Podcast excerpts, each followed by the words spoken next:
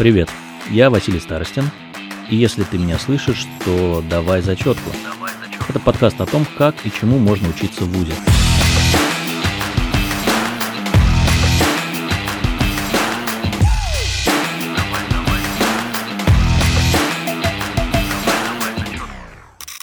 Привет всем! Сегодня второй выпуск нашего подкаста «Давай зачетку». Я его назвал так. э, «Диктатор, мямля и балабол». И какие еще бывают лекторы. Сегодня я наверняка подставлю себя под шквал критики, я это понимаю, потому что у каждого будет свое мнение. Но я и не против, чтобы каждый имел свое мнение, я его тоже имею. У каждого в жизни были свои преподаватели, безусловно, которые читали лекции. Плохо ли, хорошо ли, но все делали это по-своему.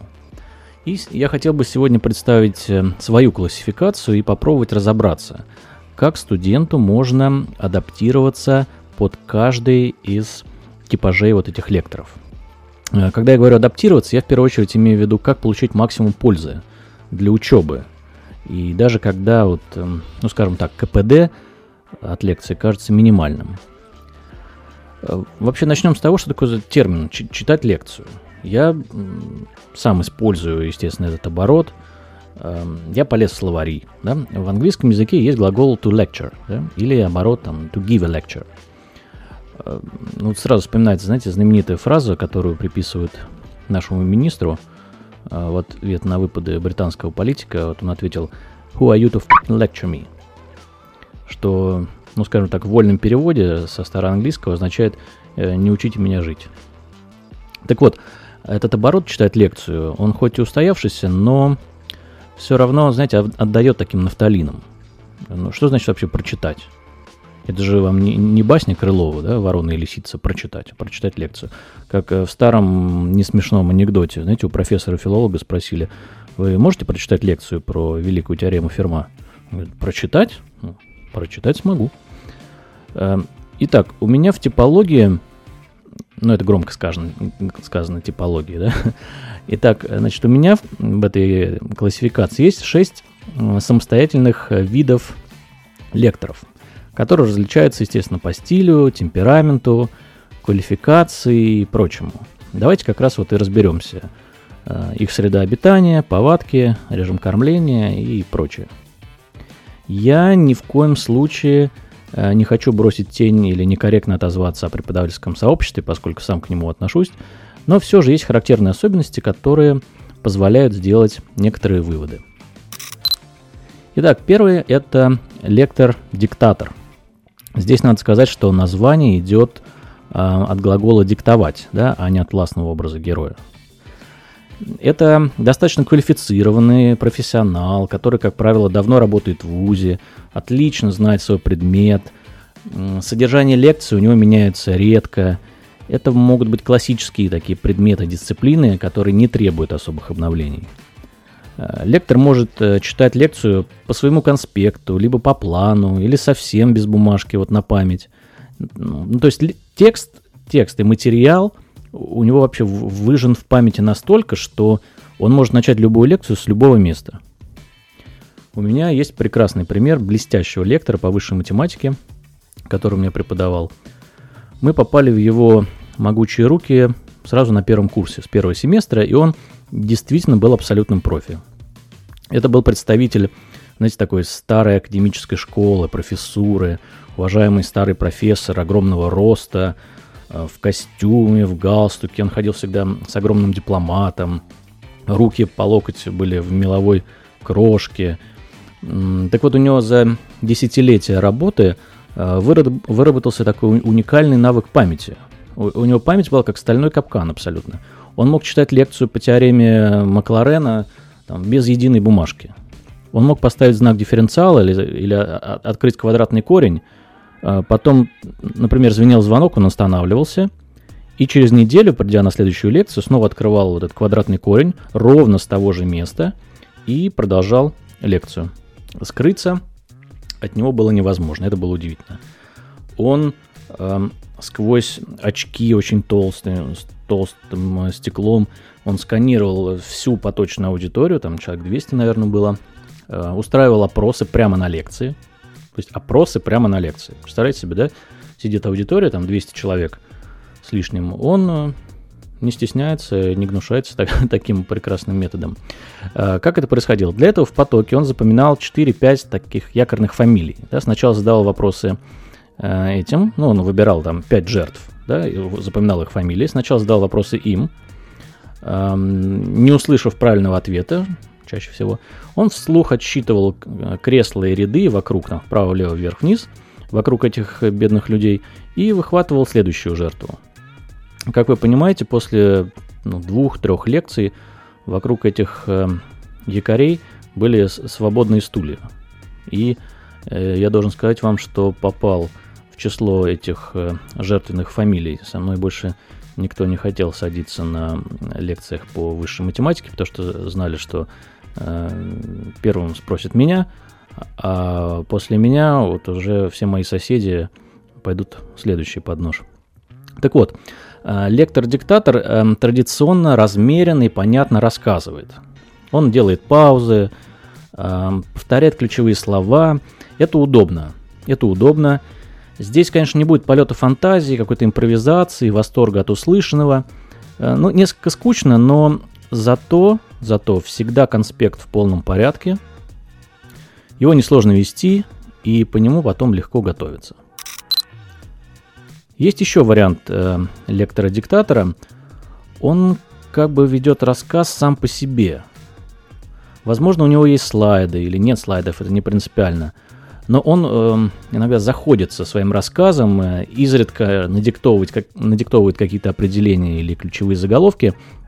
Э, по итогу вы особо э, ничего не успеваете. Конспект короткий, э, только заголовки, может быть 3-4 определения после полуторачасовой лекции – Эм, что делать? Э, обязательно записывать ключевые слова, примеры, подзаголовки.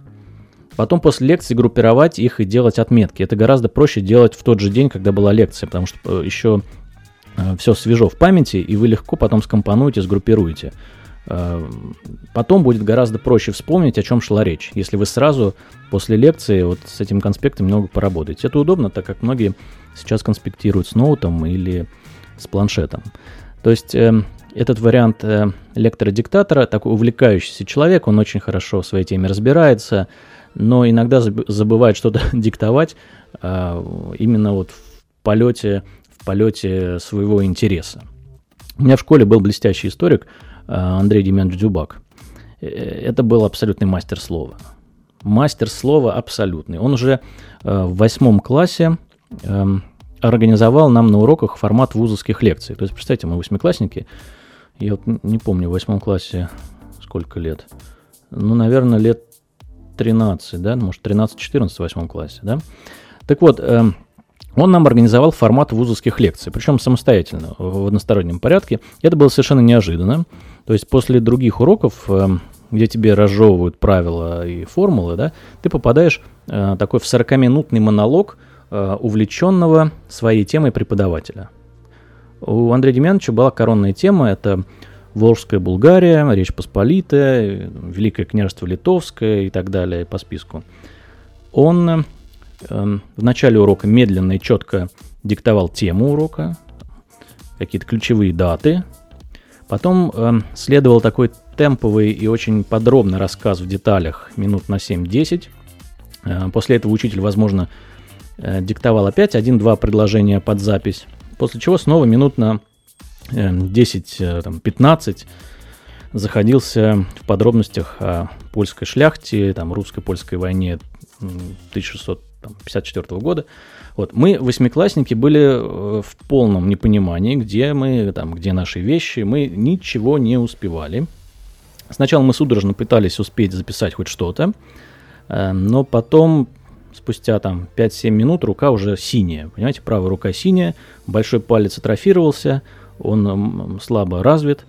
Да, в итоге мы дошли до того, что пара человек из класса записывали его на диктофон, и потом мы тихими зимними вечерами э, расшифровывали записи. Это я сейчас понимаю, что это было блестяще, да, этот формат полезен в школе для того, чтобы потом себя уверенно и свободно ощущать потом в институте, в ВУЗе.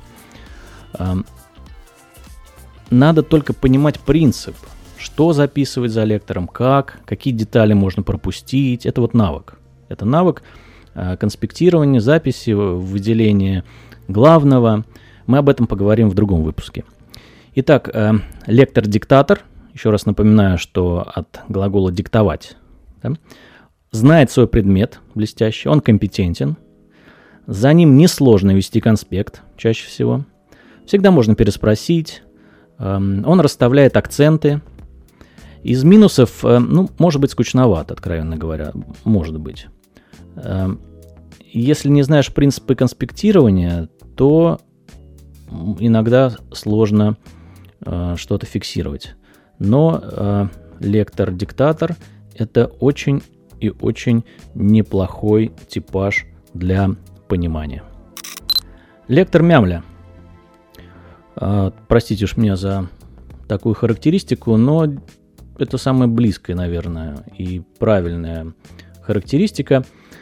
Это часто интроверт. Как вы понимаете, не все готовы работать на большую аудиторию. А, ну и не все должны уметь работать на большую аудиторию, даже в ВУЗе. Лектор-интроверт, он, он, да, он стесняется, он избегает зрительного контакта с аудиторией, он э, часто прячется за тумбой, за кафедрой, там, за столом, э, прячется в смысле уходит за нее, да, чтобы создать мнимый барьер. Это часто тихие, очень милые люди, они зачастую прекрасно знают свое дело, они профи своей теме, но они не ораторы, ну не всем же быть ораторами, да, но вот приходится, там учебное расписание так составлено, пары так распределились. Такой лектор будет говорить тихо, иногда сбивчиво, возможно, будет нарушена иногда логика, э, возможно, будет монотонная речь, многие потеряют интерес, будут заниматься своими делами – а у таких лекторов часто есть конспект или план, которыми они следуют. Как тут быть? Ситуация несложная и легко решаемая. Если вы э, вот, опознали такой типаж, то надо понять, что это не самый плохой вариант, как я говорил. Как только вы покажете свою заинтересованность, то ситуация улучшится. Это можно э, расценивать как шаг навстречу да, преподавателю. Можно попросить лектора заранее например, оглашать план лекции перед, да, и сообщать о переходе от раздела к, разделу. А, важно и нужно задавать э, вопросы, заинтересованные вопросы. Эм, это всегда полезно, это всегда, опять же, покажет вашу вовлеченность и вашу заинтересованность, чего чаще всего и ждет такой лектор. Потом, опять же, если в аудитории предусмотрено звукоусиление, то определенно надо попросить использовать эту возможность. Потом подойдите после лекции, в конце концов, задайте вопросы индивидуально. Никто не запрещает, никто вам никогда не откажет. Э, всегда будут рады ответить на вопросы, как и по текущей лекции, как по прошлой, так и по последующей. Э, не бойтесь ни в коем случае показать, что вы что-то не успели, где-то не поняли – это вообще не проблема. Вообще не проблема. Подойдите после лекции, задайте вопросы, которые у вас возникли, или что-то вам было непонятно. Если у лектора э, выделен отдельный э, промежуток времени в конце лекции на вопросы, вы можете задать публично вопрос. Если вы что-то там стесняетесь, сами там мямлите, да, ну подойдите после лекции индивидуально, никаких проблем не будет. Опять же, во всех случаях, вне зависимости от типа лектора, я Э, советую уточнять список книг и учебников, на которые надо ориентироваться вот содержательно. Это поможет подготовиться и к экзамену, даже если некоторые лекции вы пропустили или не сделали конспект. Лектор э, Балабол. Ох, лектор Балабол. Видел я таких неоднократно. Это, наверное, самый, ну как сказать, самый нежелательный, самый провальный вариант в плане получения знаний и профессии – а вот контент таких лекций э, укладывается обычно в формулу «а вот еще у нас настройки случай был». Понимаете, да? Э, присказка, конечно, симпатичная, но толку мало. Э, но, но, но. Первые пару лекций могут даже показаться интересными за счет постоянных, знаете, баек, каких-то бородатых анекдотов. заигрывание с аудиторией, позиционирование себя как профи. И многие студенты поначалу пребывают в восторге, да? особенно если услышат о каком-то щадящем режиме сессии. Обычно такие преподаватели ну, не особо, давайте будем честны, не особо готовятся к лекции, думая, что могут выехать вот на общем обаянии, на коммуникабельности, на каких-то прошлых заслугах. Ну, всему есть предел. А, лекции, наверное, на третий. Вы уже прослушаете все жизненные истории лектора, вам захочется содержания и пользы. А вот тут э, могут возникнуть проблемы. А какого рода проблемы? Может оказаться, что содержательный преподаватель ну, скажем так, редко выходит за базовые материалы из любого учебника. А, кейсы и примеры, которые он приводит, э, ну, либо времен Петра Первого, э, либо базируется на сканвордах э, из киоска Роспечати. А предмет-то сам-то, предмет важен. Я имею в виду, предмет важен не только чтобы сдать сессию, в конце концов, ну, сдадите вы эту сессию, но главное для профессии. Главное для профессии – Итак, если вам попался такой лектор, э, многословный, э, заходящийся, э, малосодержательный, э, из серии, а вот у нас еще настройки случай был, то э, вежливо уточните у него план лекций. Какие темы будем изучать, какие вопросы в каждой лекции мы должны рассмотреть. Это, с одной стороны, вернет преподавателя в русло предмета, а с другой – поможет подготовиться к экзамену или зачету. Ну а если ситуация не меняется и ухудшается, и в качестве кейсов все больше появляется примеров из телевизионных ток-шоу, то самое время обратиться к руководителю образовательной программы. Следующий типаж – это увлеченный лектор. Ну, чем он увлечен? Ну, э, разумеется, своим предметом, своей профессией. Такие лекции всегда очень интересные – Эм, так как преподаватель, ну, он постоянно следит за трендами, обновляет содержание, он хороший рассказчик, у него подготовленные слайды, они э, содержательные, они соответствуют э, времени в плане статистики, в плане данных, то есть они современные э, в этом плане. Э, хороший рассказчик, я уже сказал, сейчас принято говорить storyteller. Так? Здесь будут и слайды, как я сказал, рекомендации по книгам, учебники, э, ссылки на сайты, интервью, статьи, то есть э, полный набор материалов, э, которые будут интересны и по которым можно действительно изучать предмет. Такой преподаватель не особо будет следить за посещаемостью, ему не до этого, он увлечен, да, он постарается работать с теми, кому это интересно, и не будет тратить время на всяких дундуков или тех, кому до лампы вообще на все это. Увлеченный лектор э, зачастую это профессиональный штатный преподаватель, он хороший методист. А что это значит? Это значит, что будет полный порядок со структурой, с темами, с вопросами для экзамена. Он заранее скажет вам э, программу, что будем делать, э, какой формат э, экзамена, какие вопросы будут как э, найти на эти вопросы ответы, что мы будем э, рассматривать на лекциях. Часть можно будет прочитать э, в учебниках и статьях, которые он предложит. Эм, в общем, увлеченный, увлеченный лектор. Таких слушать интересно. Здесь я советую ни в коем случае не разочаровать таких преподавателей своим равнодушием, там, незаинтересованностью, или уж не говорю про недостойное там, поведение.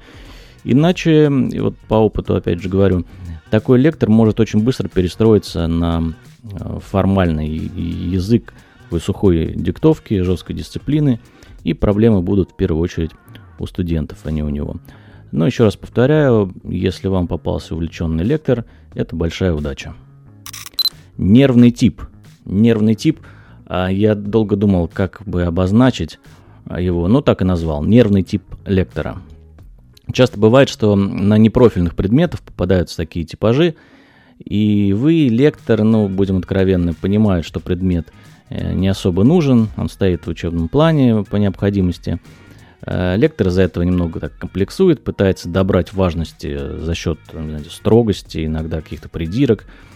Эм, здесь будут постоянные призывы к дисциплине, э, требования к, допустим, дословной записи конспекта, какие-нибудь внеплановые проверки записей, ну, всякий бред из серии там требования там сидеть с прямой спиной, не смотреть в окно и так далее. У меня был такой лектор по, как там назывался дисциплина, ОБЖ, БЖД, не скажу точно, как называется сейчас. Это был такой отставной военный или ликвидатор аварий, э, точно не скажу. Так вот, он требовал от нас заучивать высоту скамеек там в бомбоубежище, классификацию противогазов учить, там, классификацию огнетушителей. Э, ну, всякий набор, набор данных, набор знаний вот из серии «Что мне теперь делать с этим знанием?» Вот. Диктовал он медленно, я успевал все записывать, еще параллельно читал книгу. У меня открытая книга лежала на столе. Э, ну, периодически смотрел в окно, и он считал это дерзостью, его всячески выбешивало, что я параллельно еще читаю книгу. Э, он меня даже выгонял как-то за плохое поведение. В общем, это был бред откровенный, но вот нервный тип э, лекторов тоже иногда встречается. Здесь совет такой, не надо к себе излишний раз привлекать внимание, Э, можно тихонечко заниматься своим делом незаметно. Ну и, конечно, сначала надо понять правила игры такого преподавателя, так как эм, у таких кадров можно легко получить зачет автоматом, если просто выполнить несколько несложных, но иногда довольно идиотических требований э, по ходу занятий. И еще один типаж – это лектор-практик. Все, наверное, сразу воодушевятся, скажут, вот побольше бы нам лекторов-практиков, но здесь палка о двух концах. Эм, итак, это очень такой частый и интересный портрет лектора. В большинстве случаев это э, интересные лекции с большим количеством примеров, кейсов, истории из опыта работы, проекты, реальные случаи, отсылки к другим практикам. Э, вроде бы все отлично. Вроде бы все отлично, и что тут может смущать. Но есть один подводный камень. А, в обучении недостаточно а, лишь круглые сутки слушать кейсы и примеры. Это неплохо, это неплохо, но всему должна быть мера. Преподаватель-практик, он, как правило, не очень разбирается в методике. И пусть он даже, пусть даже вот эти кейсы и примеры от крутого практика вот со столетним опытом работы – Э, лектор-практик, он не преподаватель, да, он занимается в реальном бизнесе, либо в реальных э, государственных компаниях ведет свою работу. А рано или поздно такие кейсы надоедают. Я помню группу студентов, это было MBA, э, в группе были ну, руководители подразделений, владельцы бизнеса и так далее. То есть взрослая аудитория. Средний возраст, может быть, там был эм, около 40 лет, может быть. И вот к ним выпустили преподавателя практика. Э, и тот первые две лекции сыпал кейсами, примерами. Ну, сначала все шло очень хорошо, но потом слушатели попросили э, его перейти к сути, то есть дать какой-то инструментарий, дать методику, э, дать какую-то теорию, объяснить принципы, так как сами эти слушатели могли накидать десятки таких кейсов, поскольку сами давно работают в бизнесе. Совет такой. Если все лекции сводится к перечислению кейсов, то попросите, пожалуйста, разобрать логику процесса. Что за этапы, почему именно так это было сделано, как это может быть применимо в других случаях. Это будет очень полезно, поскольку объединит теорию и практику. В итоге, э, в сегодняшнем эпизоде мы с вами э, рассмотрели несколько основных типажей или портретов лектора – Давайте я напомню вам, это лектор-диктатор, лектор мямля, э, лектор балабол, увлеченный, лектор нервный тип и лектор практик. У каждого есть свои особенности, как мы э, поговорили об этом, но я все-таки надеюсь, что вам будут в большей степени доставаться э, увлеченные преподаватели, которые хорошо знают и методику, и практику.